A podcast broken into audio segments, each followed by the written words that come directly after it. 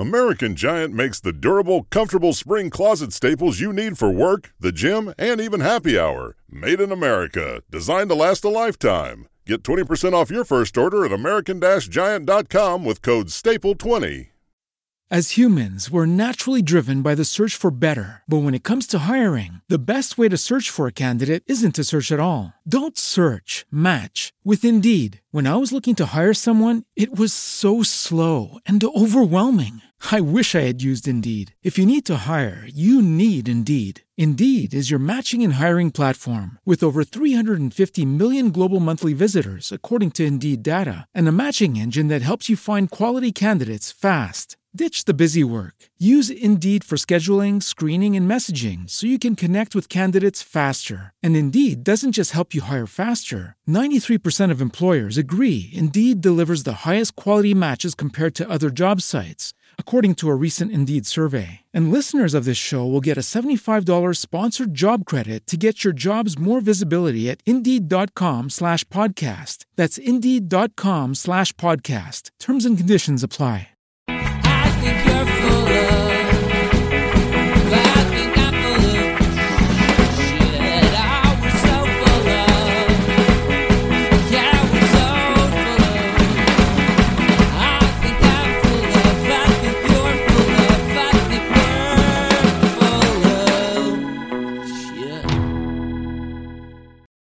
Hello, everyone, and welcome once again to So Very Wrong About Games, a board gaming podcast about board games. I am your co host, Mark Bigney, and with me is Michael Walker. How are you doing, Walker?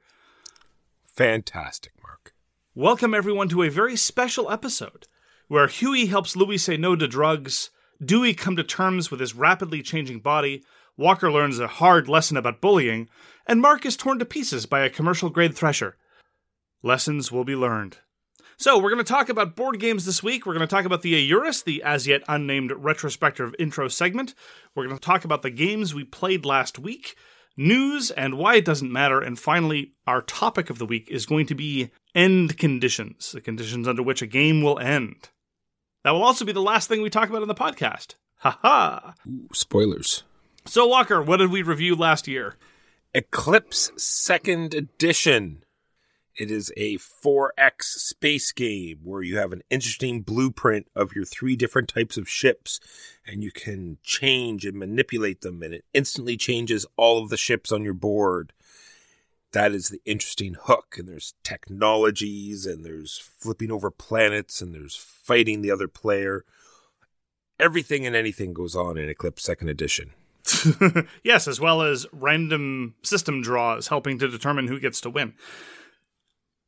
I'm actually surprised that since the year, well, it- it's been out for over a year now. I'm rather surprised that they haven't made any effort to include any of the expansion material from some of the first edition alien races and such. I have to assume it's partially due to distribution woes, partially due to general commercial issues. I don't know. It's a strange development. I have a feeling that it was a huge game that had that needed multiple players. It was released in the middle of a pandemic, so it got very few plays, therefore few not very much buzz, and therefore we'll have to wait on these expansions. I don't know about that. I think there were lots of buzz. I mean, it's funny you grounded in terms of the pandemic. It was the last thing I picked up from the United States before the border closed. And indeed, the border guards looked at me like I was a very strange person for traveling internationally. this is in March of 2020. I'm not sure it was a good idea. But anyway, I did get it. I don't think we've played it since we reviewed it. it. It's an awkward game, as you say, you know, the pandemic hit and it's it's hard to get together that many people.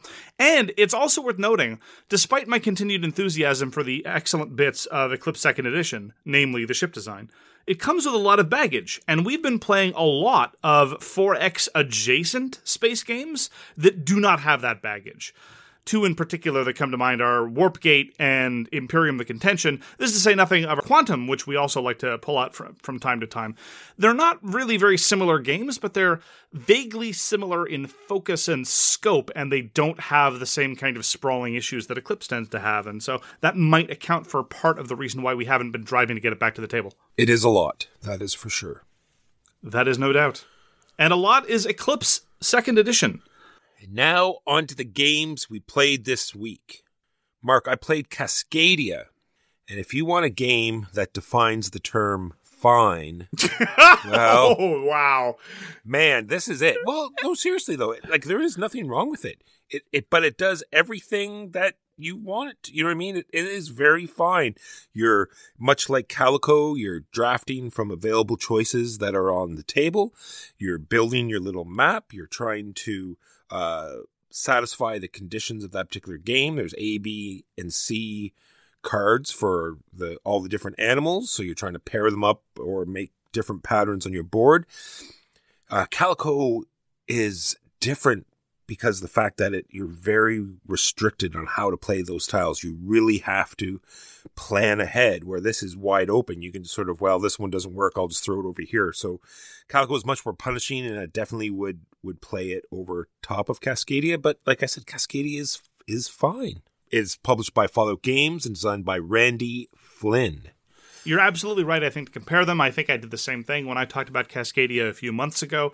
And you're absolutely right to emphasize that Cascadia feels more friendly, feels more open. It doesn't induce the same kind of puzzly brain burn that Calico does. So it's very much a question of taste. They're but they're both fundamentally tiling games operating off of a drafting element. And despite the fact that they are very saliently different, I am lukewarm on them for much the same reason. You know, I, I I prefer my tile laying games to be on a shared tile space. I prefer my tile laying games to be a little bit more player interactive. I prefer the drafting to have a little bit more teeth. And I find that in both games, it's mostly you just focusing on your own spatial puzzle, which is fine. I can completely understand why they're so popular. And Cascadia does have lovely animal paintings for the animal cards. The actual board state tends to be a little visually drab, to my taste anyway, but a lot of people seem to think it's very pretty. So there you go. And it's- it's definitely the in thing with Arc Nova and Cascadia and all these animal type games. They've been very popular. That is absolutely true. And like you said, it's easy to teach because all you're doing is drafting a pair of tiles and a token. You can put the tile wherever you like as long as it touches a side, and the animal just has to cover a like animal. So you have to. So you sort of want to make sure you can place the animal, even though it doesn't satisfy a condition. At least you maybe can work with it later. So just try not to draft an animal that you just have to throw back in the bag. It does have this pine cone mechanism where you can sort of manipulate your draft selections, but meh. and that is Cascadia. I get to play Contra the board game. Contra the board game is the latest instantiation of the modular deck system invented by Adam and Brady Sadler, formerly of Blacklist Games. More on this later. There's a lot of storytelling to go on here, but I mean, Contra, because it's part of the modular deck system, is basically a retheme, and rethemes are such a fertile topic. I mean, I could con- I could literally talk about Contra for up to an hour, but I'll try to limit my comments. You up for that, Walker? Yes, 100%. If you're down, I'm down. Left to their own devices, many designers would be happy to just, you know, slap on a new coat of paint right onto an established system. Gamers are often left with an inferior product, you know, destined to go right into the bargain bin. The Sadler brothers, however, decided to be a better team than that when they got their start. And Contra does have some impressive elements. So the question is, does it feel like Contra? Does it feel like a run and gun game? Kind of, sort of. It feels more like a run and gun game than the other games of the modular deck system do. One of the innovations in Contra is your characters will die after being hit once. Because that's how Contra works. You don't have a life bar like you would in other video game adaptations, like in Street Masters or in Brook City or what have you. You get shot once, you die. So you block damage by discarding tokens or cards from hand. This really doubles down on the card man- the hand management elements, which is something that I'm always weak to. I love hand management in card games like this. And similarly, I've talked about this before in the context of Ultra Quest and Hour of Need, the upcoming superhero card game. Although uh, I have doubt that doubts that it will actually ever reach our hands here in North America the action system has broadly been loosening up. I mean, Street Masters very much felt its Sentinels of the Multiverse roots. You could activate one thing, you could play a card, and then you would draw a card, and then you and you had a specific movement phase. Subsequent iterations have become looser and looser, and now we've basically gotten to the point in Contra where card plays don't take up an action. Same thing with Manager the Card Plays an Hour of Need. And so you can have these lovely turns with a flurry of activity, and you're doing shooting right across the map and jumping everywhere and acquiring a gun and shooting a whole bunch of different characters. And that part was cool. Does it feel like a run and gun shooter if you're not familiar with the other modular deck system games? not a whole heck of a lot because you still have a static map. This is a small box MDS game, which I personally am a fan of. I like smaller boxes. Lower price point. We're talking about retail MSRP of $40. And you still get four maps, you still get three different kinds of enemies and four characters there, but as a result, you don't get that same sense of progression that you might expect from a side scrolling game. I talked about this in the context of Mythic Games Anastyr, which seeks to emulate the sort of side scrolling beat 'em up, specifically Golden Axe, where you're progressing literally along a series of boards, removing boards as you scroll past them. This is a tricky thing to do, and as ever, whenever you're talking about an adaptation, it depends on what you're looking for in terms of getting that kind of thematic hook. And so some people might look at it and say, it doesn't scroll at all. Or I might look at it and say, but you die in one hit. How cool is that? It's just like Contra. So it really depends. It's kind of a mixed bag in terms of how successful it is as an adaptation of Contra in and of itself. As a modular deck system game, I'm a big fan of Contra the board game. That you've got all the things that we really love about the system the character asymmetry, the modularity, the fact that different stages feel very different. And indeed, the jungle stage, which is the first stage they recommend trying, feels an awful lot like the first level of the first Contra video game. The bridges blow up as you run past them. The, f- the first boss that you can encounter is Wall. Wall is my favorite character in the Contra series. I mean, other people like Blue Bandana Dude or Red Bandana Dude, but my favorite character is Wall. I know Green Bush is, has got a pretty big following. Greenbush is for OnlyFans only, Walker. Oh, OnlyFans only. At any rate, as I said, I could say a lot of things about Contra the board game. It is a cheaper, mass market version of the modular deck system, and given that the modular deck system has an un- uncertain future, it's kind of a shame that this is the the moment when they're kind of making more of a mass market push. And the things that you like from the MDS are still there and it does have enough elements for me as someone who's played a lot of games in the system to appreciate the fact that it feels more like a side-scrolling shooter but it may not feel enough like a side-scrolling shooter for those not conversant with the mds system now if you like hand management and dice rolling in the context of co-op games and it does scale very well. Solo play is great sets up quickly plays very quickly and everyone gets to control one character so it scales up very neatly in that sense. No forced divvying up of characters or strange arbitrary rules for low player counts or high player counts. I think you could do a lot worse than giving contra a try. As per usual not the deepest thing in the world but its approach to economy is certainly worth a lot of praise. And just to follow up uh, on our discussion about miniatures, it has the same balance that Gloomhaven does. The heroes and the boss are miniatures, but all the enemies that spawn, this is one of the ways that it kept it a small box game at 40 bucks, are tokens. And that I think is a great middle ground between the excess of a KX, KS exclusive monster versus just using tokens. Now, a lot of people asserted, pursuant to our conversation about miniatures, that once they played a game with miniatures and then their dog died, and so therefore anyone who likes miniatures is clearly deficient in the head. The Contra nor any other game is ever going to change their minds but I, for one, like the balance that it strikes. So, in the pantheon of modular deck system games, I think it is absolutely worthy entrant. If you have any enthusiasm for the MDS system, or if you've been wanting to give it a try, I think Contra is an excellent entry into the system.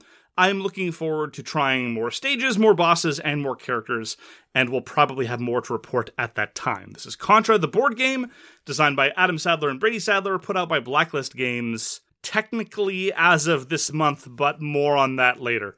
I got to play a game called Planet Unknown. Which, sorry, which planet? Unknown. Okay. Ryan Lambert and Adam Rehberg, put out by Adam's Apple Games. So, Mark, this has a Lazy Susan. It's amazing. Has all of these Tetris pieces in it. They're in groups of two, and whoever's turn it is, they're the captain, and they can spin this Lazy Susan around to whatever group of two they want, six different groups of two, and then everyone, wherever it lands, everyone has to draft from what's in front of them, one of those two tiles. And it's pretty well a roll and write. All right, you're filling your map, you're moving up cubes, combo, combo, combo, combo. Very much, you know, roll and write game.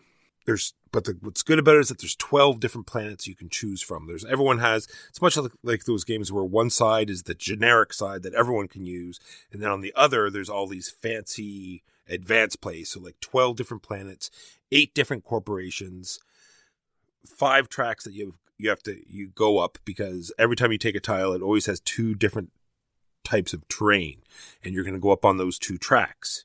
So it's it the flow is there. It's really it's really good because you can play up to six players. I wouldn't mind trying it at six. I think it would work well.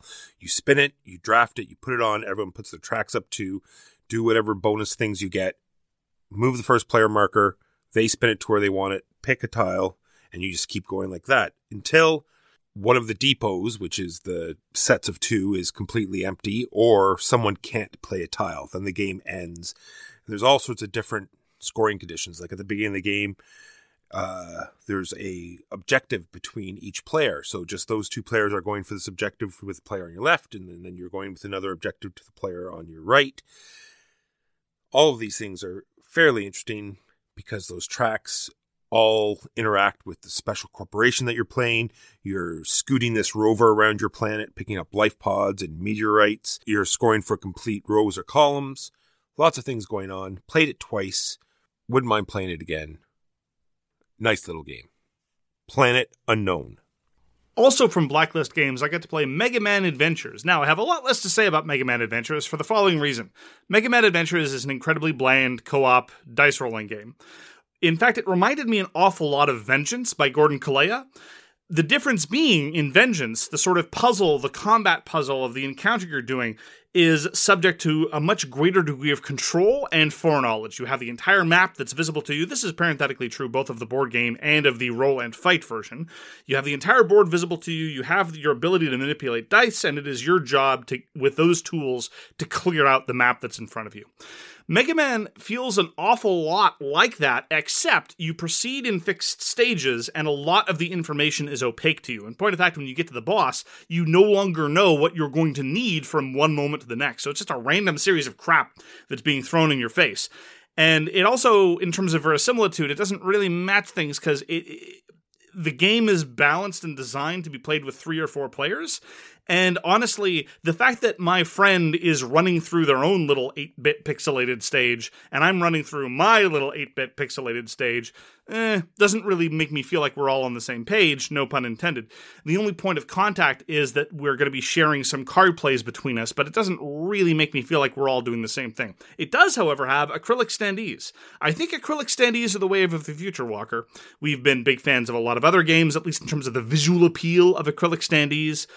Uprising Curse of the Last Emperor as an example, a variety of Kickstarters to fund acrylic standees for role playing games. I really think that there's a future for this, and I'm hoping that more and more games continue to use that.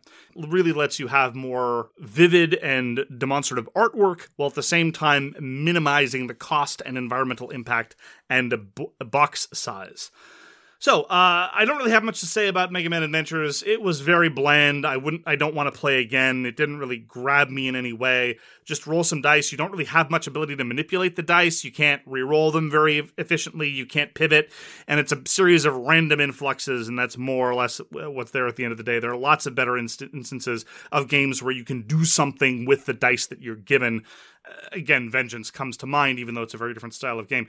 I, I will, however, note that this is also published by Blacklist Games. I got both of them delivered by Barnes and Noble. Barnes and Noble wasn't supposed to start selling them, Walker. Blacklist Games has about six outstanding projects and pre-orders that are in various stages of fulfillment hell. They ran out of money to pay Quartermaster Logistics. In some cases, they pretended as though they hadn't. They said, oh, you know, yeah, this project ran out of money, but this other project that we're running, the administrative issues surrounding it are different from that. It's like, yes, they're different in that the pile of money that you owe them for this is different than the pile of money you owe them for that. So good job on that. Look, I'm not new to the Kickstarter game. I've been involved in Kickstarters and pre orders for decades in this hobby. I have never, ever been subject to the same kind of mealy mouthed misdirection that I have as, with recent Blacklist Games projects. I don't mind when things are late. I don't even really get all that angry when someone takes my money and then the project fails. I don't like it when they start playing fast and loose with, with guarantees. Similarly, as of a few years ago, they started selling pre-orders for Contra the board game and Mega Man Adventures, both of these games that I just talked about. And a number of people have given given them interest-free loans as of years ago. I have a game and they don't. Now they say that this is uh, this is Barnes and Noble's fault. That may well be true. But I'm called to mind the, uh, to, to paraphrase Oscar Wilde to lose one parent sounds like misfortune, to lose both sounds like carelessness. And at this point, Blacklist Games has had a history of dealing with partners and then the actual end consumers getting rather left shortchanged as a consequence. So either they have the worst luck and the worst judgment in the world, or it's just the case that miraculously they're the common denominator amongst all these fulfillment issues. So if you pre ordered Contra or Mega Man Adventures, you have my sincerest sympathy. But alas, you get to wait a little bit longer while I got them from Barnes & Noble, thanks again to a listener who pointed out that they were available on the Barnes & Noble web store. So Mega Man Adventures I do not recommend, and it is a sad, sad fate for Blacklist games. I will also point out that Adam and both Adam and Brady Sadler are no longer at Blacklist Games. Brady Sadler is now working at Lucky Duck Games, another publisher. We we like a, a, number of Lucky Duck offerings, and Adam Sadler has left the tabletop industry altogether. And so, suffice to say, the company has somewhat of an uncertain future, and I don't know where the rest of the MDS games, if there are going to be any MDS games, will come to pass. That is my experience with Mega Man Adventures. Next up for me is Crusaders. Thy Will Be Done. I've already talked about it a lot, so there just very briefly played it mostly on Board Game Arena, but this week I finally got to play it in real life. This is designed by Seth Jaffe and put out by Tasty Minstrel Games. Much better in real life. 65% in fact better, Mark. Precisely? Precisely. Wow. I know, you're just looking at the board state more. You're looking at the strength of all of the neutrals out there. You're seeing that the next player has exactly seventh strength. You're seeing that if you attack them, they'll go up to eight strength and not be able to do what they've been saving up for and therefore have to do a suboptimal turn. Or you're seeing that the person in front of you is gearing up for that and you're not going to be ready so you have to make sure you're going to be ready you know on your following turn by you know doing certain things just seeing the whole board state at once as opposed to having to try to scroll around the table, uh, the screen and see it just much, much better. Even though it was not a deluxeified version, Mark. Painful to play. Still got through it though. no less than the, the designer, Seth Jaffe, complained, articulating that I I was blocking, I was I was getting in the way of all of your stunning insights into how amazing Crusaders Thy Will Be Done is. Because every time you bring up that terrible, terrible word, I note my objections which is just to say, if he's expecting you to not be a troll, he's going to be sorely disappointed going forward. So, so true. So I won't go into many of the mechanics. I've uh, talked about Crusaders so many times in the previous weeks. I will just leave it there. Got to play Albedo again. Albedo is a bizarre little deck building slash blind bidding game where it is a science fiction theme, very, very much like Core Worlds, i.e., the, gal- galactic order is splintering and now you're just predating on the former held worlds essentially what happens is you have a hand of six cards you arrange them in bids between two planets that are available. You have air power and ground power again very much like core, core worlds. But here is just a straight bid. Whoever has the most air power gets first crack at it and you can buy various things on the planets with ground power. Some of the options are exclusive to others some of them are not. So sometimes you care about going first sometimes you don't. And for a game that's that quick Albedo is surprisingly satisfying. I think it's one of my favorite blind bidding games. One of the classic tragedies of a blind bidding game is if you're the one who bid one lower than the one who won the auction, often you end up with nothing. But in the case of Albedo, the trick is you are able, if with clever allocation of your cards to make sure that whether or not you come in first in the bid, you'll still be able to get something of value. And so, clever use of your deck and clever pruning of your hand will ensure that you're never going to come home empty. So, it's not those high stakes, big loss, big reward uh, consequences that you often have in blind bidding games. I'm a huge fan of Albedo. I've played it a bunch of times over the past few years. It's got a big local booster in the form of Woogie. He, in fact, has his name on a number of the cards and I will always play when given the opportunity. It's very quick, very appealing. Shame about the presentation. Some of the iconography is not particularly clear. A couple of icons are very, very similar to each other, and even after having played the game about half a dozen times, I can't reliably remember which icon corresponds to which, deck, so I have to look very carefully. It's like, okay, well, if I go to this planet, I can buy a weird rocket tower thing. Wait, what is that again? Does that mean a capital ship? I can't remember. Look over at the decks. So Aside from that, I've got no complaints about Albedo. Happily play any of any time. Designed by Kai Herberts, published by Herberts Entertainment UG. So the Reichbusters campaign moves ever onward. This is game designed by Jake Thornton, put out by Mythic Games, and it's just getting better. I'm I'm very happy to say the the interaction of the enemies because we've seen aliens already, but now the alien handlers come out. So when they spawn, they bring more aliens with them. They have abilities that only affect the aliens that, you know, make them more interesting. And the fact that there's this interesting interaction between different types of creatures. They're not just all their own thing. Uh, there's more interaction with the sound deck because there's these rare circumstances that it will spawn like has this very interesting system where they're all of the enemies are labeled A through how many ever letters that there are enemies, and the J is usually the super powerful death one that you don't see until uh, of the mission that we're in, and so it's one of these timing things where if you draw that bad sound check just when it has that J, then you're going to get the giant shredder that's going to come and probably rip your whole team apart.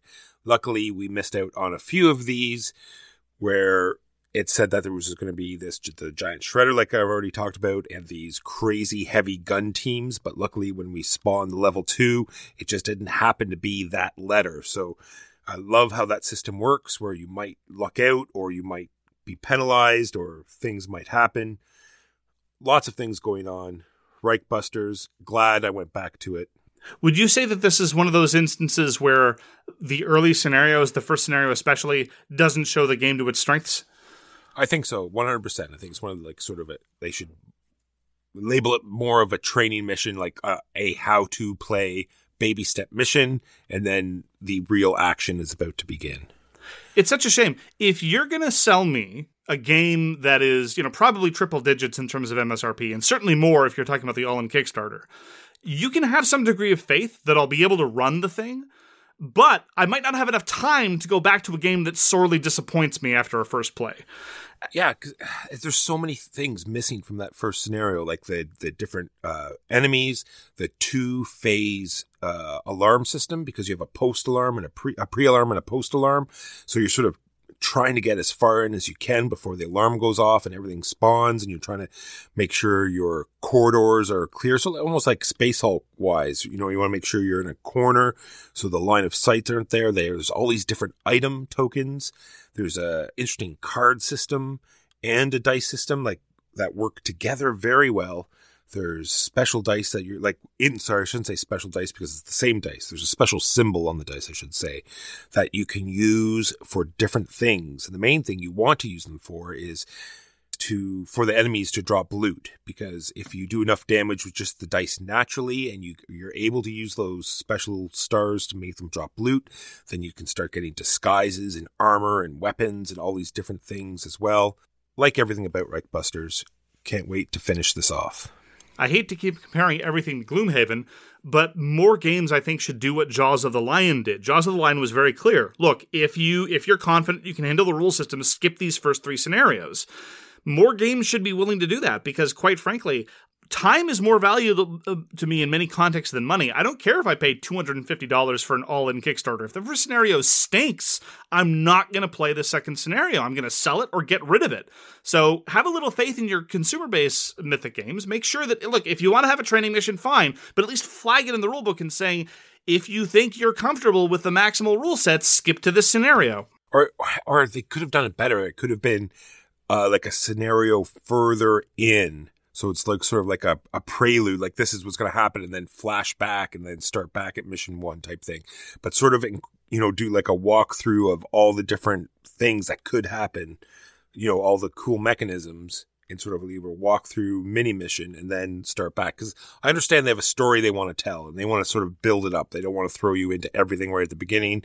They want to you know play it off as you know a standard world war ii you infiltrating the nazi base and then more occult stuff slowly creeps in but they could have done like sort of like a like i said like a flashback or something to show you what's to come to catch you so you don't just walk away and say this is boring Sure.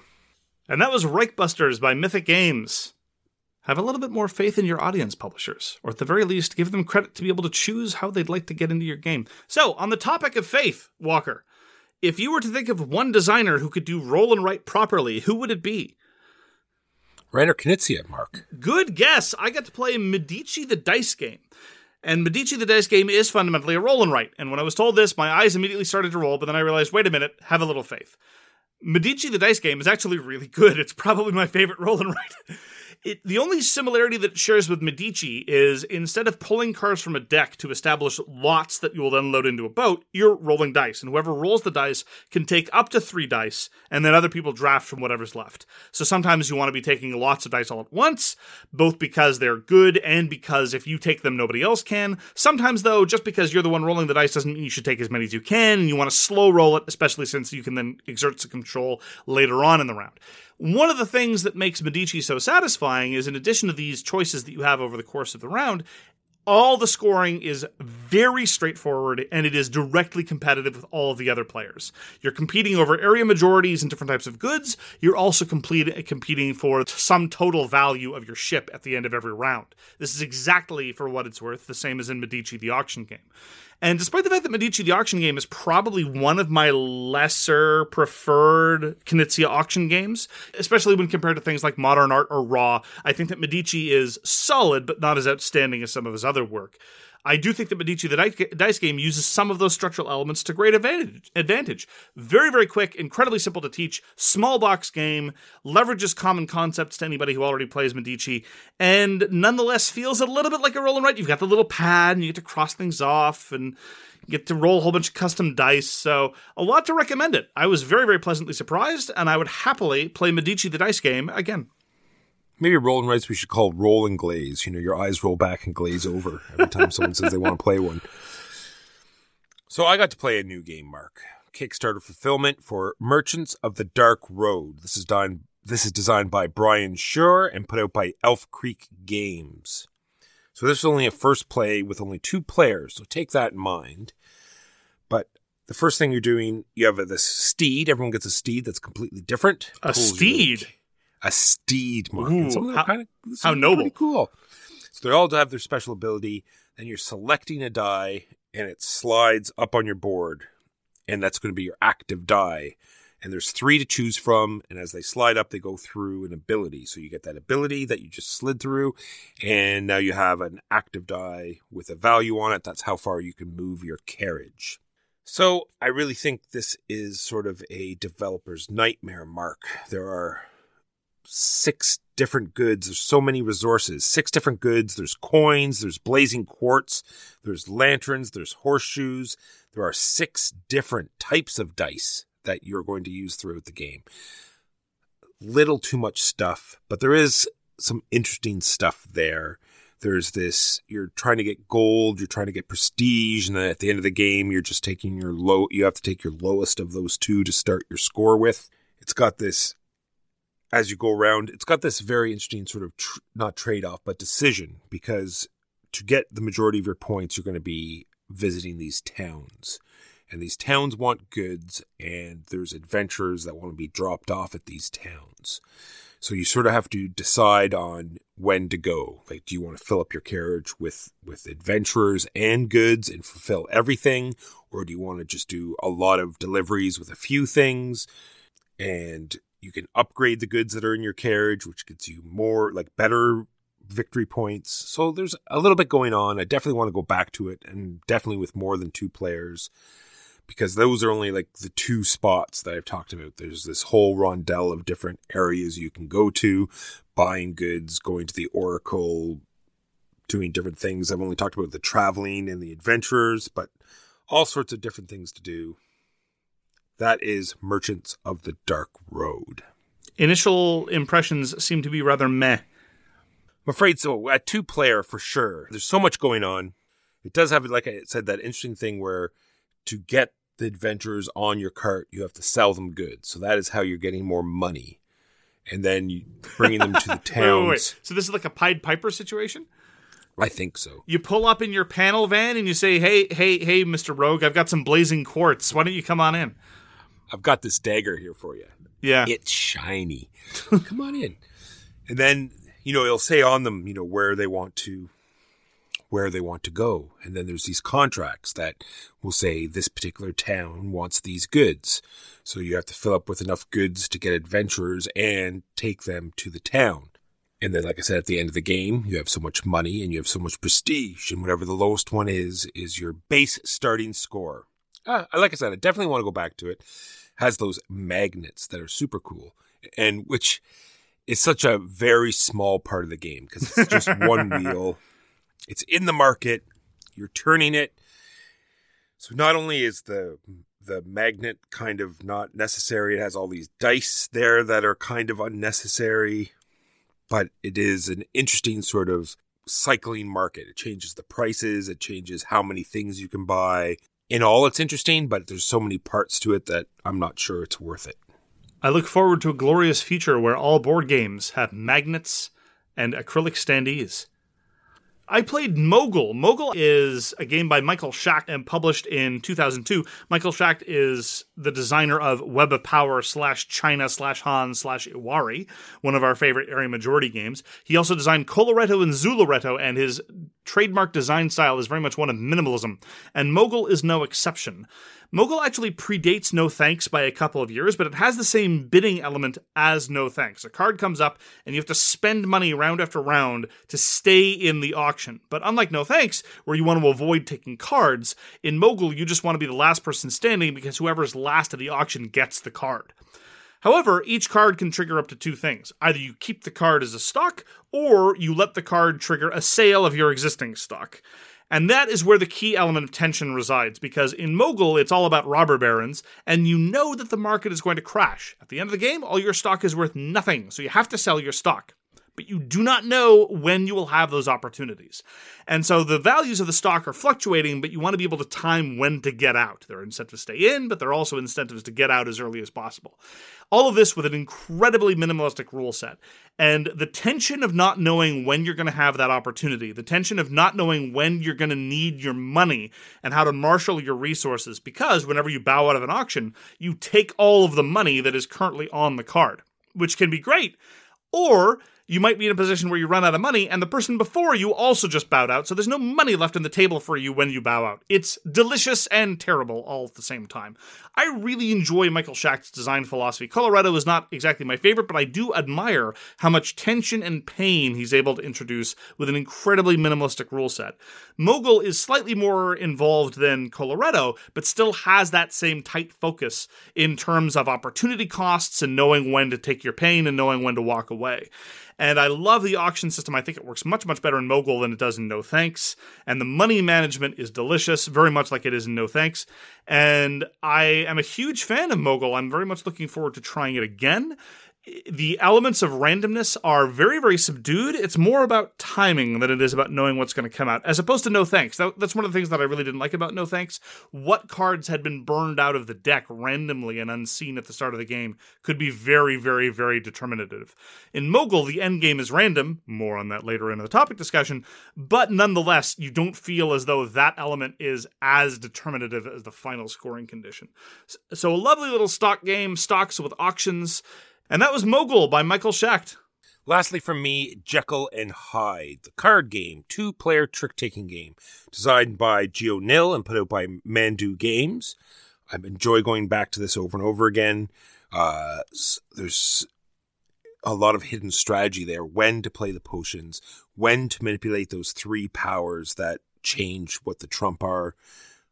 Lots there. Enjoying every game of Jekyll and Hyde. Mogul Walker was originally published in 2002. It was republished in 2015 with new art by Marcel André Casasola-Merkel. I mention this because the last game I played was Attica, designed by Marcel André Casasola-Merkel. See how this works? It, it, it, it segues. One thing leads to the next. It's like it's like poetry. It rhymes. Foreshadowing was fantastic. What is Attica is a tile laying game that is very much about just laying out all your tiles first. That's the victory condition of the game. There's a certain degree of tension there. There's an alternate win condition, though, whereby if you're able to make an unbroken string between two fixed points on the map, you immediately win joining two temples with all of your tiles. The interesting thing about Attica and the hook is that if you are able to build buildings directly adjacent to other certain buildings, the very direct building prerequisites, you get to build them for free. Otherwise, building can become very expensive. So it's about marshaling timing, knowing when to just accept the fact that you're going to have to pay the expensive way because that's just how the timing works out and you need that spot now. Someone else might horn in it later versus being able to get all your ducks in a row and laying them all out. Now, I've only got two major beefs against Attica. I really like Marcel André Casasola-Merkel as a designer. I think that Attribute is one of the best word party games out there.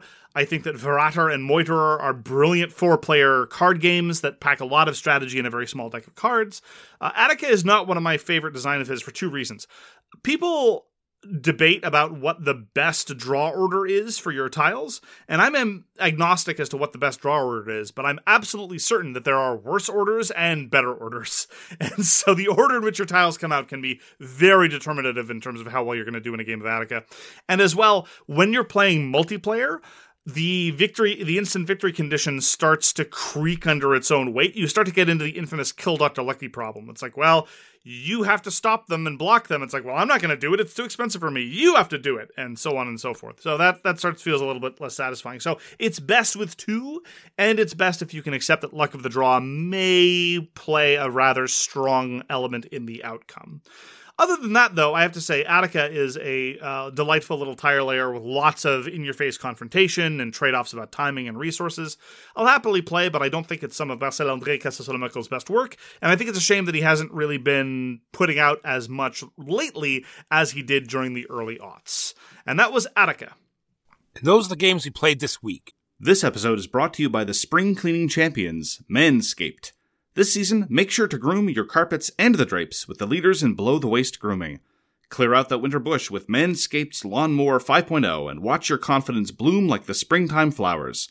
Embrace the season and join the 10 million men worldwide who trust Manscaped with our special offer.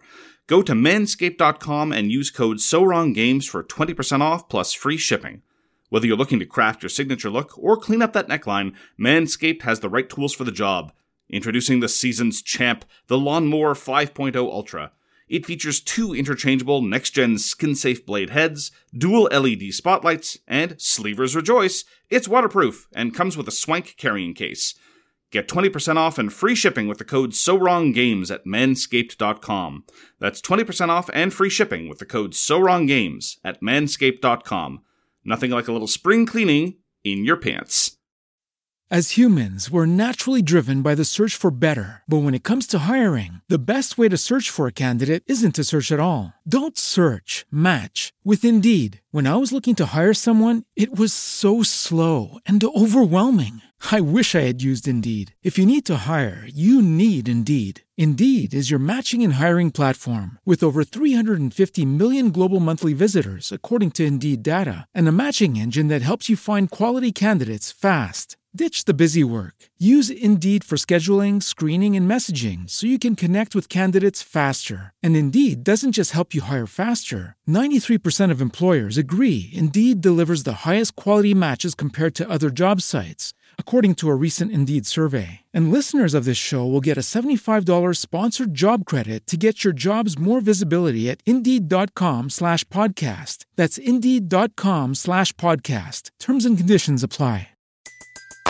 Everybody in your crew identifies as either Big Mac Burger, McNuggets, or McCrispy Sandwich.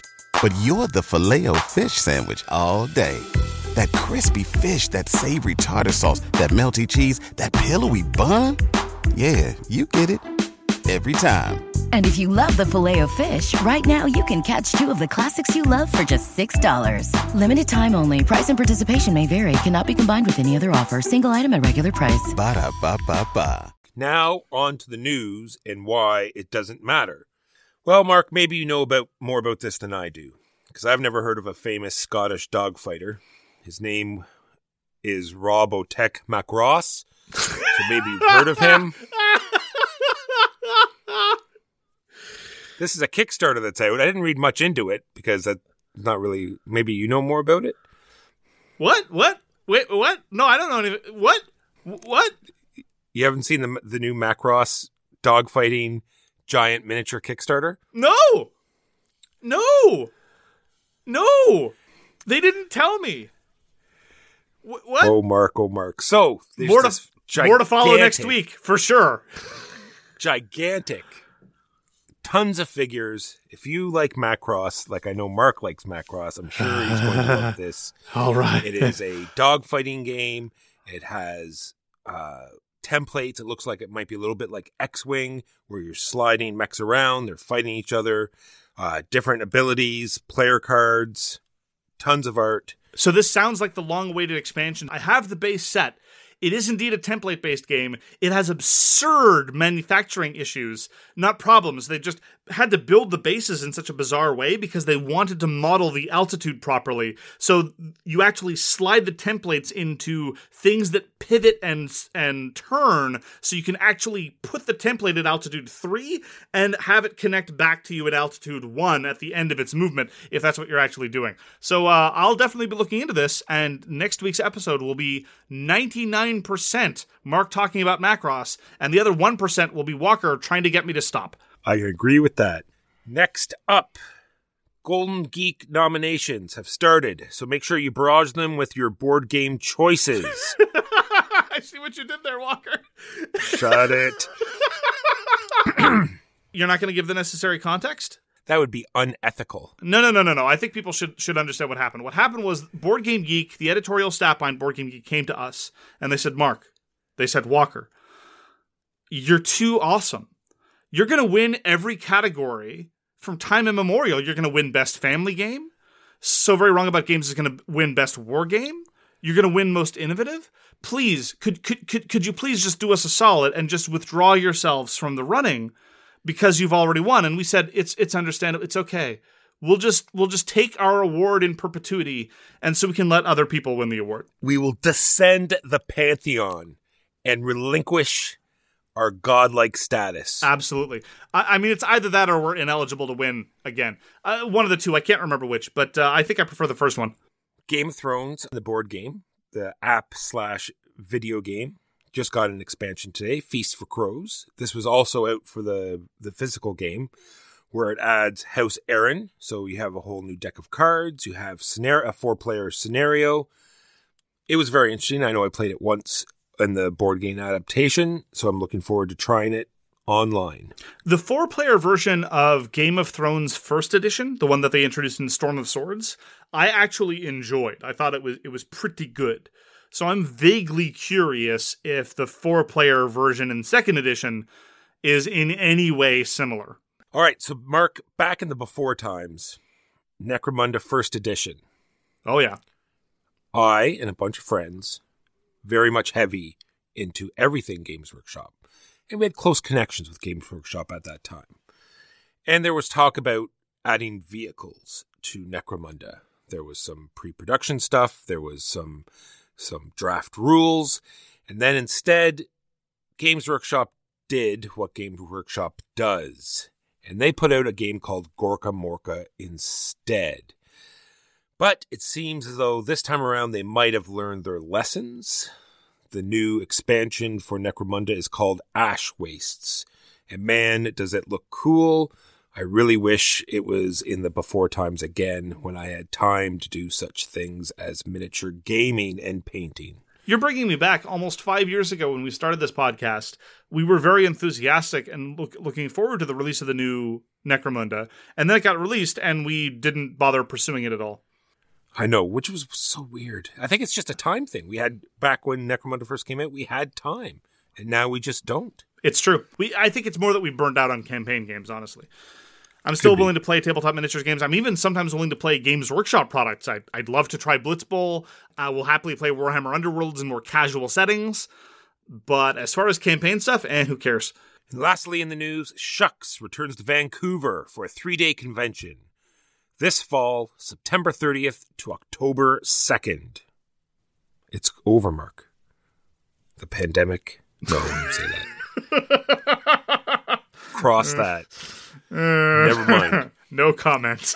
Conventions are starting again. This is good news. How's that? There we go. Sure. And that is the news and why it doesn't matter. Now, on to the topic of the week, which is end conditions. Why you got to make it sound so ominous? We're not going to be talking about opening the seventh seal or anything. It's the end. The end is nigh. So, Mark, I've, I've, I've, I think I've, I, I've done it. I've, grouped it all into two categories. Oh, one no. category which has two. So it's Walker, turns. you've just become like every other geek on the internet. You've, you're a person with a taxonomy, and you look ready to bludgeon anything so it will fit into your neat little categories. Okay, all right, sock it to me. so it's either turns or it's variable, right? Turns or variable. And in variable, you only have two other categories, and that's conditions and thresholds. These words are so broad. Exactly. Conditions and variables. No, conditions and thresholds. Oh, I'm sorry. I'm ruining your, your, your beautiful little taxonomy here. What if it's a conditional number of turns? Is it then just conditional variable? No, that's that's just conditions, Mark. Why isn't it fixed versus variable? Because turns is fixed. Fixed turns. All right. I will absolutely concede that fixed turns or fixed number of rounds is obviously a natural grouping. I, Yes. I I'm gonna have to see how these other ones shake out. I will reserve judgment until we see that. and then I'm all over the place with these notes. Oh, then you're all over the place. then I'm all over the place. I like I've I've got a bunch of games listed here under all of these categories. I've got some games that have interesting end conditions. I have uh why uh I enjoyed end of games that have a set number of turns or why Well, why don't we start with fixed turns then? fixed turns. because So- I, I mean, obviously, one of the assets is it's uh, is the clarity. Everyone can see Yeah. it coming. Everyone can plan for it. It gives you a, a time to plan. It gives you time to set your priorities. There's nothing hidden. You know when it's going to happen. It's it's it's there. Yeah, by fixed turns, of course, from a fourth dimensional perspective, everything is of a fixed duration. Obviously, here we're talking about fixed turns where the number of turns is publicly broadcast, and so you know, just the game will last five rounds. The game will last three game turns. You know, whatever whatever it happens to be. I really like uh, fixed rounds and turns because it tends to avoid a lot of sundry problems. Uh, but it, they do introduce their own problems and that is there are a lot of historical war games or a lot of conflict games that are of a fixed number of turns. And they lead to what's what's called the end of the world problem right? And this is true especially in our group. We've commented a number of times before. Our group tends to be a little too conservative at the beginning saving up all the aggression for the end. For example in eclipse. Eclipse second edition is a, is a great example of that. I've seen lots of groups everyone's very friendly. Then they start looking at the you know the last turn or the penultimate turns. They figure, well, I've got all this fleet, these fleets around. I might as well throw them around for something. And the end of the world problem isn't just psychological; it's also just in terms of the game state, especially for historical war games. The game's going to end. You don't have to worry about defense. You don't have to worry about the long term. You might as well just throw all your forces at the opponent and see what happens, even if it's a long shot. This is completely ahistorical. It tends to be unthematic. It tends to be strangely gamey, and it's a function of how arbitrary the game end can be. So, all in all, I don't have a problem with fixed turn limits, but it does lead to some perverse incentives, especially in conflict games. And I think also it sometimes leads you to know that there's no chance for you to win. Sometimes when you know there's only three or four turns left and you can look at the game state, you can see that there is no possible way that you can get back into the running. Yeah, that's a function of its clarity and certainty. Yeah. Yeah. And there's a plethora of games that do this. I'm not going to go over them. I don't think that's all I've got for pros and cons of turn games as opposed to variable games. Okay, so variable games are all games that do not end at a fixed number of turns. Correct. Okay, so let's start with. I can't believe I'm going along with this madness. So let's start with conditional variables. What is a conditional variable, or is it a variable conditional? No, it's conditions. Sort of like any adventure games where it says you have to get to a certain point, you have to collect so many things, you have a goal uh where or you you earn so many resources or uh or there's a set number of victory points and they've all disappeared. These are conditions for the game to end. Okay. You've you've elided together, which which is which is fine. I'm not arguing that I have a better taxonomy. You've elided together a number of different ways that a game can end. So one of them is a, is a score threshold, right? Although you used threshold for a different category, so maybe I'm already getting confused. So, for example, the game lasts until such time as somebody cracks a certain number of points, and that triggers the end of the game. Either you play, you finish the round, or you finish uh, you finish out that round and play one more round entirely. I'll just note parenthetically under the general category of end conditions that latter condition, the finish the round and then play one more complete round, has become increasingly popular lately in terms of uh, endgame conditions, especially amongst Euros. And I, for one, am a big fan because it tends to give you a little bit more of that certainty of fixed turn order. So, for example, in uh, Beyond the Sun, Beyond the Sun does that. If your player one and player two triggers the end of the game, you know at least you're going to get one more turn, as opposed to in lots of other slightly older systems where player one wouldn't know that it was their last turn as they took their last turn. Sometimes that's okay. I'm not saying that that's necessarily problematic, but I do like that kind of innovation. So, you're saying that, so Senji, for example, the game goes until somebody hits 60 honor. That triggers the end of the game, and then you finish out the round, and whoever has the most points wins. You're saying Bingo. that a would be a threshold. Sorry, I lumped, I lumped the victory point thing into the wrong category. Oh no, Walker! The vi- sorry, sorry, sorry. Conditions are are sorry. The adventure game stuff, stuff like Ethnos and uh, Meeples and Monsters and Fayum. You know where there's a deck of cards, and you've layered in uh, sort of like the end game cards, and once that those conditions are met, where those end game cards come up, things like that. I see. So anything, any conditional element that isn't a numerical threshold by your estimation. Correct. But isn't ethnos uh, effectively a threshold in terms of the number of dragons that comes out, or am I just equating the unequal here? I'm not trying to be difficult. No, no, no, no, no. I can see what you're saying, but it's it's it's just I think it's different because it's it's so variable where those cards are, where where the thresholds of victory points, where where like in Food Chain Magnate where the money runs out, or Crusaders where the victory points run out, or Hansa Teutonica where you hit that twenty, you can while the game is being played, you can sort of guesstimate when that is going to happen. Where in a game like Ethnos, it is very random, and and you can sort of you're playing fast and loose and r- taking risks with the last few turns. So I Okay. thought I thought there was a difference there. What about games where, just out of curiosity, so I'm thinking of a game like Upfront or a lot of other consims like uh, Tank uh, Tank Duel or games of that ilk, where the game lasts two times through the deck or a certain number of times through the deck. Is that conditional or a threshold of two? I'd say that would be a condition. Okay. So is this just a, a number issue? Maybe. I said I, did, I didn't put I didn't put a lot of thought into this. I just thought that there was some. I just thought as I was going through things, I thought there was a definitely difference between condition and threshold, and I thought there was some games that fell into those two categories that were that definitely were different. I agree with, for what it's worth. I agree with you, and I'm not trying to give you a hard time. I was just trying to try to evaluate what your your your schema looked like. I think that this is one of those instances where qual- quantity has a quality all its own. So if you wanted to, you could lump it all in. It's like you have a number of things. Once that number of things is reached, the game ends, and of course that would include number of rounds as well. But to my mind, there is a very there is in point of fact a difference between say a score threshold of sixty or even a score score threshold of of twenty versus say a race game where it's first across the finish line. Quest for El Dorado, whether it's something like Cubitos, whether it's a more traditional race game like Rallyman or Ave Caesar, I mean, you name it. That is. Well, I think there's there's other ones that are those are literally race like race games to the end. But I think there are other games that are the same sort of thing that are sort of war games like Kemet, Game of Thrones, and Twilight Imperium Four, which are all exactly the same. It's a race to ten points. I, I So soon agree with you you. hit- yeah.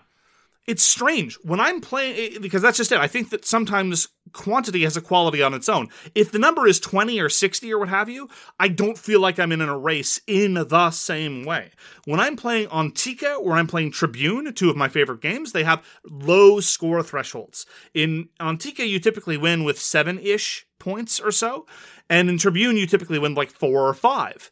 But I feel the same way I do when I'm sitting on the precipice of getting it, exactly the same as I do when I'm playing just a physical race. I'm about to cross a finish line.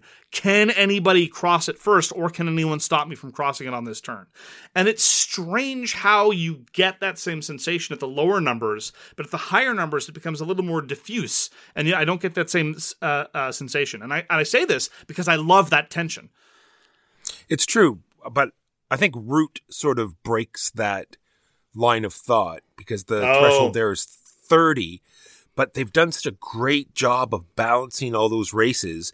And every, I'm not saying in every game, but Right. in quite a few games that we've played, everyone has been so close that they've did such a great job at making that balance so everyone's hitting 30 roughly at the same time. That is a good point. I do get that same sensation in a close game of Root. That's an excellent observation. There's also exhaustion. So, and exhaustion you said was a conditional variable, right? Yes. So the victory, the, the pool of victory points has, has run out. You don't care how many any individual player has. You just care that they have run out.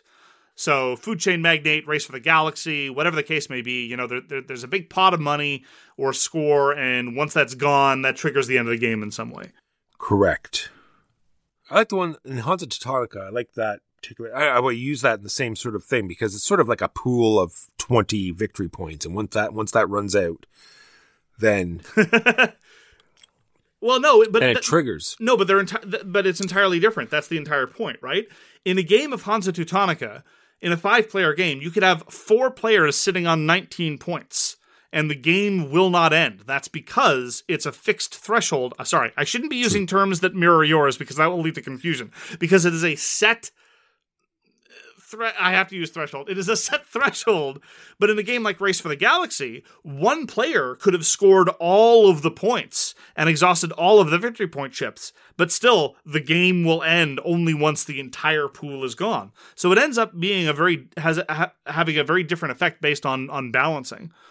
The reason I put on to Teutonica is because in so many games that even though that person broke that threshold and ended the game, very often he they are not the person that wins the game, It's true. and that's what I like about another reason why I like Hansa Teutonica.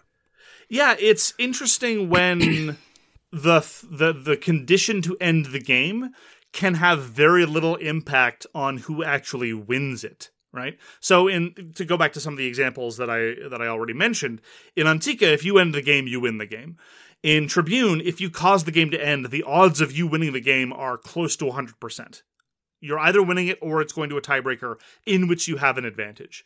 In the case of things like Race for the Galaxy, if you cause the game to end, you're likely to win, but you're not guaranteed, and it's certainly not a lock. In Hansa Teutonica, who knows? All bets are off. It really, really depends on what people have done and what other people have, have, have chosen to do. Then I have a whole list of games here that have multiple ways the game can end. Well, it's funny you mention that. Hansa Teutonica is one of those games. It's just one of the endgame conditions never happens. That's you are so right. Never happens. I have yet in the in the dozens of games played. The game will also end if every city is is filled. no, ten cities. If you fill if you fill ten cities, sorry, ten. It's not all of them. Correct. I think once in one map with a full player count, we got to eight. And that's as close as I've ever been. And then there's Yokohama, which has several different ways it can end: filling the church, filling the customs, lose um, uh, all the contracts being uh, the deck being depleted, emptying your board of either houses or or or uh, trading houses. Lords of Hellas has five different insta game ending things. Teotihuacan, you can either complete the temple or finish the game rounds out. Terraforming Mars, the same sort of thing. All three conditions must be met for the game to end.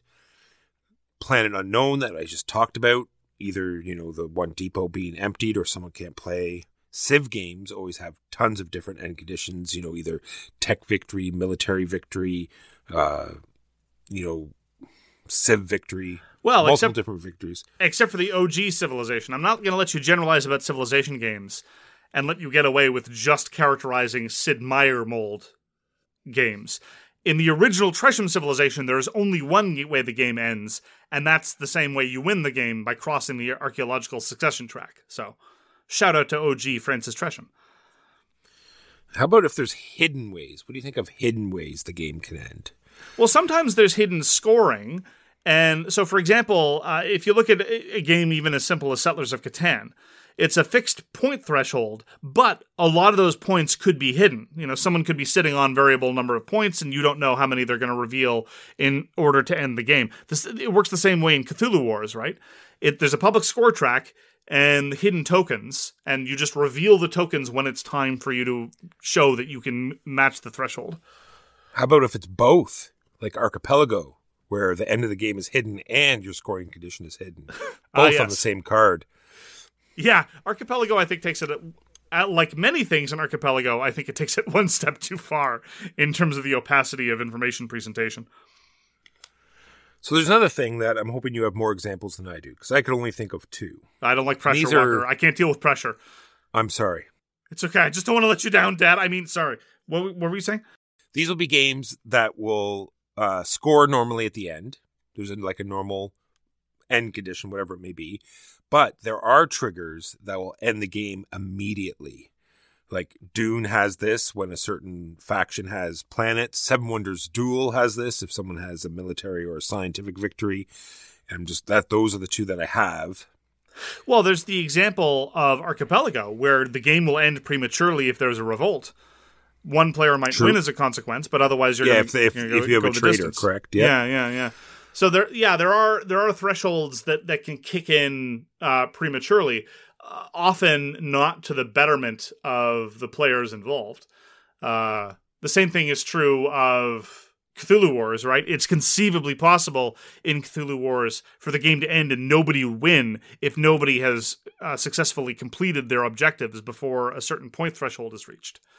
It tends not to happen, though. It's a more prevalent threat in your semi co op games like Archipelago, where there's some possibility of the game exerting its dreadful vengeance on you if you haven't managed to succeed at the victory conditions by your own self. So the plus, uh, let's go over the plus before I go over some other like just interesting games. Let's go over the these different variable. What what's the pros and cons of them? Right, gives you this sense of control over the game. Where if you're in the driver's seat, you think you're ahead, or you pushed a certain strategy because it can even be a strategy in the game to drive the end of the game. So it gives you the sense of control. It it it can help you force people to do moves like substandard moves because you're you're making them think you're going to end the game soon. All sorts of different things there. It's one of my favorite elements of Glory to Rome, actually. I think it's an underappreciated aspect of Glory to Rome, is that it's relatively simple, albeit not necessarily easy, to rush the end game, but you can't really do it all at once. It's something that you, you'd have to do over a course of several turns, so usually people have a, a little bit of a warning, but it is absolutely a lever you can pull. And I think that it exerts a very interesting effect on the game state. And unfortunately, on the other hand, if you're not in the driver's seat, it gives you the sense that you have no control whatsoever. Right? You have no idea when the game's going to end. You start taking unnecessary risks. You start making suboptimal moves. You have no idea what's going on. It sometimes could lead to a bad experience. I have two words of advice for you, Walker. Get good nub. That's three words. I was just going to leave it at get good. Gotcha. All right, some interesting games. I really like how Scythe did it. It sort of broke the. did- I'm sure you'll give me examples of ga- of other games that did things like Scythe did, but Scythe and Dead Reckoning both do the same thing, where you have uh, an array of objectives that you can fulfill, and you have as soon as someone uh, completes a certain number of them, then the game will end. I thought thought that's very interesting and makes the game fun. I like I like the end game for Scythe as well. It's it has a little bit of that same effect that we identified in Hansa Teutonica. Whoever ends the game isn't necessarily going to be the one who wins it. I mean, generally speaking, especially amongst new players, whoever gets that sixth star out is probably favored for the victory. But one of the things that I find really interesting is a game where someone is deliberately trying to rush the objectives, whereas one or or a number of other players are deliberately not caring and instead pursuing a whole bunch of other things, such that they feel that they'll do well regardless of how the tempo goes. So you have the coexistence both of tempo manipulation and tempo indifference, which is kind of cool. Then there's Great Western Trail, which I don't think there's any game that does it quite like this. They have this whole track along the side. And every time someone delivers cows, it fills up this track. And people can either choose to put employees in there or choose not to. Because when a row fills, it pushes this marker down the track. And when it falls off the bottom of the track, the game will end. So it's so variable when this game is going to end because people could put out different tokens like uh, uh, uh, outlaws or or hindrances to the map, and that will s- that'll make the game take longer. And I thought that was a very interesting system. Important question, Walker. In the alien abduction and probing retheme, what does the employee track represent? Uh, the uh, uh, aliens in disguise. Oh, okay. Then there's Red Cathedral. So Red Cathedral is you're building buildings, and as soon as you've built a certain, as soon as someone has all of their flags out on completed buildings, then the game will end. So it really, and not only that, as they build them higher up, it's going to be penalties. So it's sort of like this double-edged sword. So you're watching people build buildings. You're trying to either make sure you're finishing at the same time or scoring when you can also has a very interesting scoring system as well, where there's two different times kinds of points you can get. But I digress. Red Cathedral, very interesting. Through the desert, Mark, pastel camels, Pastel camels. disappearing. They're disappearing. as soon as one pile is gone, the game will end. They're not disappearing. You're see exactly these- where they are. They're they're on the board. Watching, you're watching these piles deplete, and you're going, "I just want to finish this one." And then the player takes the last camel, and you're like, "Why? Why are you doing this?" Why did you take my last lemon camel? I needed my lemon caravan to compete with your grape caravan. Absolutely. That uh, Through the Desert is another good example of a game where tempo rushing can be a serious consideration. You know, someone looks at the state of play, they don't really care about their detergent caravan, but they start placing detergent anyway. That's a good hint and a half that you need to look carefully at what the supply of detergent camels is because they might be rushing for the end of the game. It's one of the reasons why five player through the desert is so awkward because in five player through the desert, each player plays with one fewer number of camels. So everyone has one color they don't play into. And sometimes that leads to strange situations where it turns out that name a color, cherry, cherry is going to determine the end of the game. But if you're the player who doesn't get to place cherry camels, congratulations, you do not get to mess around with the tempo in the same way. It's a bit awkward as a, as a result. Did I just criticize through the desert? I feel so dirty. You did. You should. So let's let's pick it back up. We'll go to Reiner and let's go to Tigris and Euphrates, where there's that really interesting cycling the tiles, where the game will end when there's no more tiles. You think you're in the lead. You think you don't think there's very many tiles left in the bag. You can just cycle for the sake of cycling to end that game. I think that's great. Absolutely. Starting conflicts you don't care about. Causing just destruction, wanton destruction on the map because you think it, the, it's time for the game to end. Brilliant. Yeah, making everyone spend tiles just to try to win wars that you don't care about, just so they all have to refill out of the bag and end the game. Yep. Oh, I'm just, oh, I want to play again. Anyway, and lastly, from me, Imperial Steam. You haven't had a chance to play it yet. I haven't. Has this very interesting mechanism where you're going to score a lot of points delivering to this last town. But if there's no track built to this last town, then no one is going to score. As long as one person builds it, you're fine. But everyone has to use their track and give them a bunch of points. But it's this, the very end, it's this it, are they going to build it? Are they going to do it? and you're worried.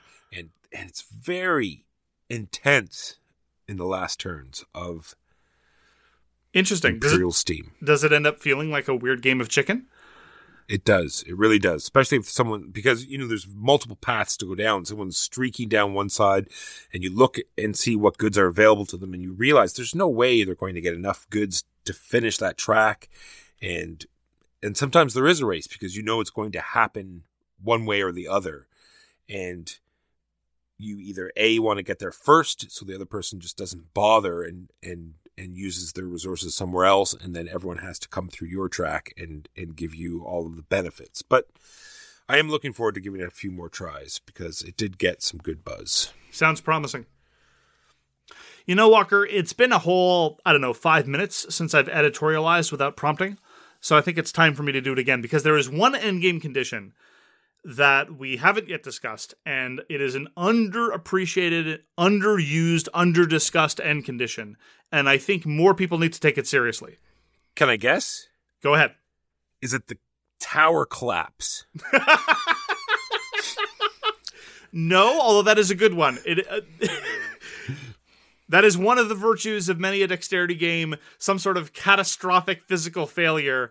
Rhino Hero Super Battle, your other related stacking games, Menara, everything collapses to pieces, and that's the end of the game. You know, a nice little way to end with a bang, not a whimper. Absolutely. No, this is any game can end by mutual consent of the players. I'm not just being cute here. I'm being sincere because I think concessions need to be more mainstreamed in terms of an acceptable way to end the game. In the historical wargame community, my perception is that concessions are more favorably looked on than in other areas of board gaming.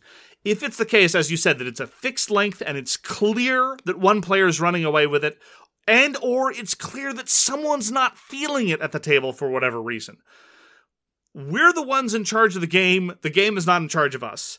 And it's it, it, I realize that I'm not saying that people should run around and start suggesting concessions here, there, and everywhere.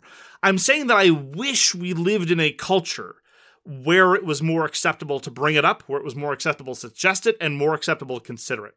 I recognize that we're not in that culture, but I think that that's unfortunate. Well, it comes, it, it's uh, prevalent in the original game chess, right? You just 100%. tip your king over and you forfeit when you realize that there is no way to win.